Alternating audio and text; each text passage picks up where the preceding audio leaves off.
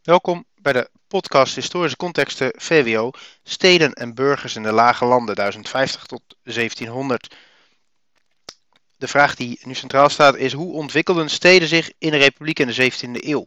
We hebben de, de vorige afleveringen gehoord dat uh, door chaos en oorlogen, uh, burgeroorlogen, um, imperial overstretch, het niet uh, meer kunnen besturen van alle gebieden vanuit Spanje, de republiek in, binnen Europa op begin 1600 een unieke positie innam, omdat daar wel rust en stabiliteit enigszins bestond. Nou, en dat heeft een enorme impact op hoe die steden zich kunnen gaan ontwikkelen. En binnen die steden heb je dus die elite van regenten. Mensen die uh, vooraanstaande posities hebben, vaak in de handel.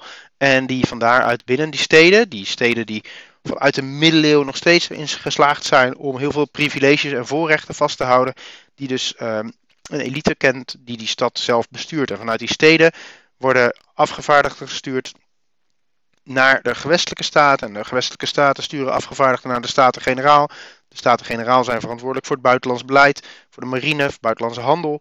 En die hebben dan weer uh, overleg over oorlogvoering met de stadhouder die door de gewesten aangesteld wordt. Altijd afstamt van uh, het Huis van Oranje. En die verantwoordelijk is voor het opperbevel van het leger en het handhaven van de orde. Maar binnen die steden uh, zie je dat in Holland en Utrecht eigenlijk een ring ontstaat van steden die steeds meer met elkaar verbonden zijn door een netwerk van openbaar vervoer. Dat is openbaar vervoer gebeurt in die lage landen, in die laaggelegen gebieden waar heel veel water is, heel vaak met trekschuiten. En die trekschuiten kennen gewoon een dienstregeling en die maken het op dat moment uh, revolutionair, spectaculair in Europa, maken het mogelijk om gewoon heel uh, gepland te kunnen reizen tussen verschillende steden. En dat wordt ook heel laagdrempelig. Want als je weinig betaalt, heb je misschien een minder goede zitplek. Maar je kan je wel verplaatsen tussen al die verschillende steden. Dus het onderling contact is behoorlijk groot. Amsterdam met name groeit explosief. Economie bloeit doordat uh, Antwerpen afgegrendeld wordt. Antwerpen is in 1585 in Spaanse handen gevallen.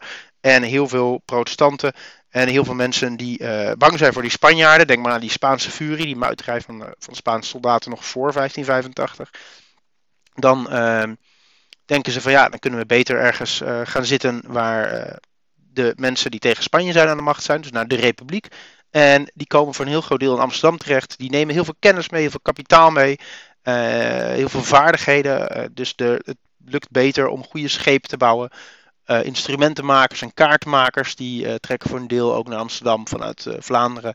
Die nemen hun kennis mee, hun, hun kunde ook voor het maken van precisie um, instrumenten. En um, er komen ook vanuit Duitsland heel veel arbeidsimmigranten die vaak wat laaggeschoolde werk doen, maar ook heel veel um, mensen die in de nijverheid werken, mensen die ambachten kunnen. Hè. Denk maar aan Duitsland, zit in die 30-jarige oorlog, enorme chaos in die, die, al die gevechten die daar zijn. Uh, daarnaast komen er ook nog heel veel mensen die vervolgd worden vanwege hun religie.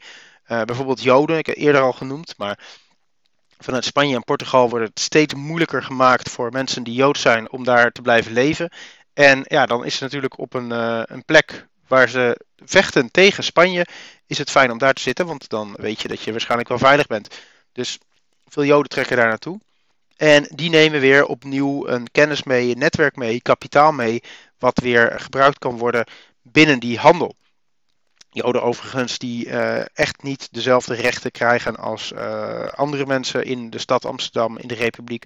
Maar voor die tijd wel ontzettend veel rechten krijgen. Amsterdam kent nog steeds de Portugese synagoge. Ze, hebben wel, ze krijgen het recht om hun eigen uh, ja, godshuis te bouwen.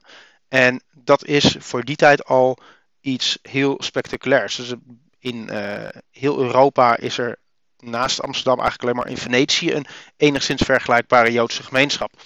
En uh, dat, uh, dat zorgt voor een enorme bloei in, in Amsterdam. Ook vanuit uh, Frankrijk, waar die Lodewijk XIII, later Lodewijk XIV, proberen via een centralistisch bewind ook één geloof in het hele gebied op te leggen. Daar vluchten heel veel Franse protestanten, die we hugenoten noemen, die Calvinistisch zijn, die vluchten naar Nederland en die nemen ook weer allerlei kennis, allerlei uh, nijverheidsvaardigheden, kapitaal nemen ze mee. En die komen hier, die vestigen zich hier in verschillende steden. Er zijn nog steeds in Nederland verschillende steden met een Waalse kerk, waar de diensten in het Frans zijn. Dat komt uit die tijd. En dus door die komst van duizenden kooplieden, specialisten, wetenschappers, um, krijgt die uh, Amsterdam, maar ook andere Hollandse steden krijgen een enorme boom. Leiden kent dat bijvoorbeeld ook. Heel veel uh, mensen, heel veel Vlamingen die in de lakenindustrie in Vlaanderen werkten, die trekken naar Leiden. Zozeer zelfs dat er in Leiden in die, tijd waarschijnlijk meer Vlaams dan Leids gesproken werd. En die elite, die regentengroep, die wordt heel rijk. Die koopt soms ook adellijke titels, waardoor ze dus uh, nog belangrijker zijn. Iets wat je ook al hebt gezien in uh, steden als Brugge en Gent rond 1300, het begin van die, van die bloei van die steden. En Amsterdam is te klein geworden. Amsterdam wordt enorm uitgebreid. Een hele grachtengordel die we nog steeds kennen. Uh, die wordt in die tijd aangelegd. En daar worden hele dure huizen gebouwd. Stadspaleis eigenlijk voor de elite. Uh, maar in de zomer, als die grachten, die ook als riool gebruikt worden, te veel stinken. Dan wil de elite, de regentengroepen, die willen graag uh, op een uh, wat, wat aantrekkelijke plaats wonen.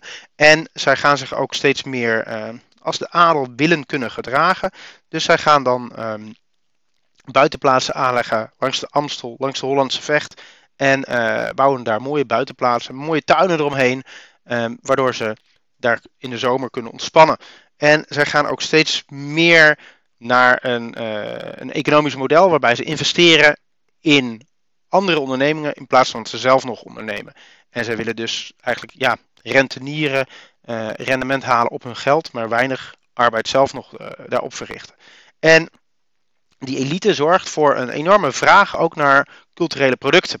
Denk aan uh, schilders als, als Rembrandt, maar doordat die, die rijkdom niet alleen tot de elite beperkt blijft, wordt er ontzettend veel schilderwerk gedaan voor mensen, ook in de middenklasse, die dan een schilderijtje willen kopen.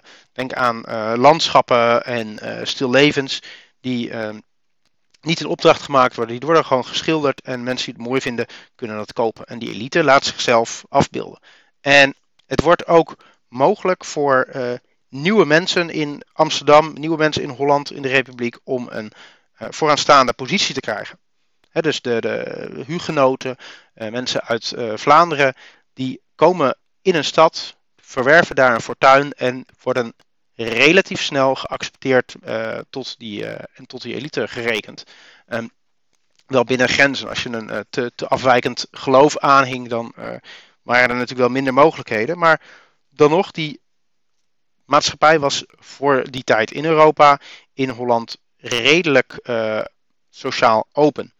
En die rijke kooplieden met het geld dat ze verdiend hebben, gaan zij samenwerken, uh, kapitaal samenvoegen om dus, waar we het vorige keer ook over hebben gehad, uh, belangrijke innovaties op het gebied van bijvoorbeeld watermanagement toe te passen, waardoor grote droogmakerijen plaatsvonden. En die steden werken dus steeds meer samen, gaan zich steeds meer ook specialiseren. Een stad als Alkmaar gaat kaas produceren, Schiedam raakt bekend om zijn jeneverindustrie. In Leiden had ik het al over, er zit die lakenindustrie die nog verder uitbreidt met de kennis en de innovaties vanuit Vlaanderen. En die verbindingen zijn heel goed, de investeringen zijn heel goed. En daardoor slaagt de Republiek erin om een hele belangrijke voorname plaats in te nemen in uh, ja, op dat moment de, de langzaamaan globaliserende economie van Europa.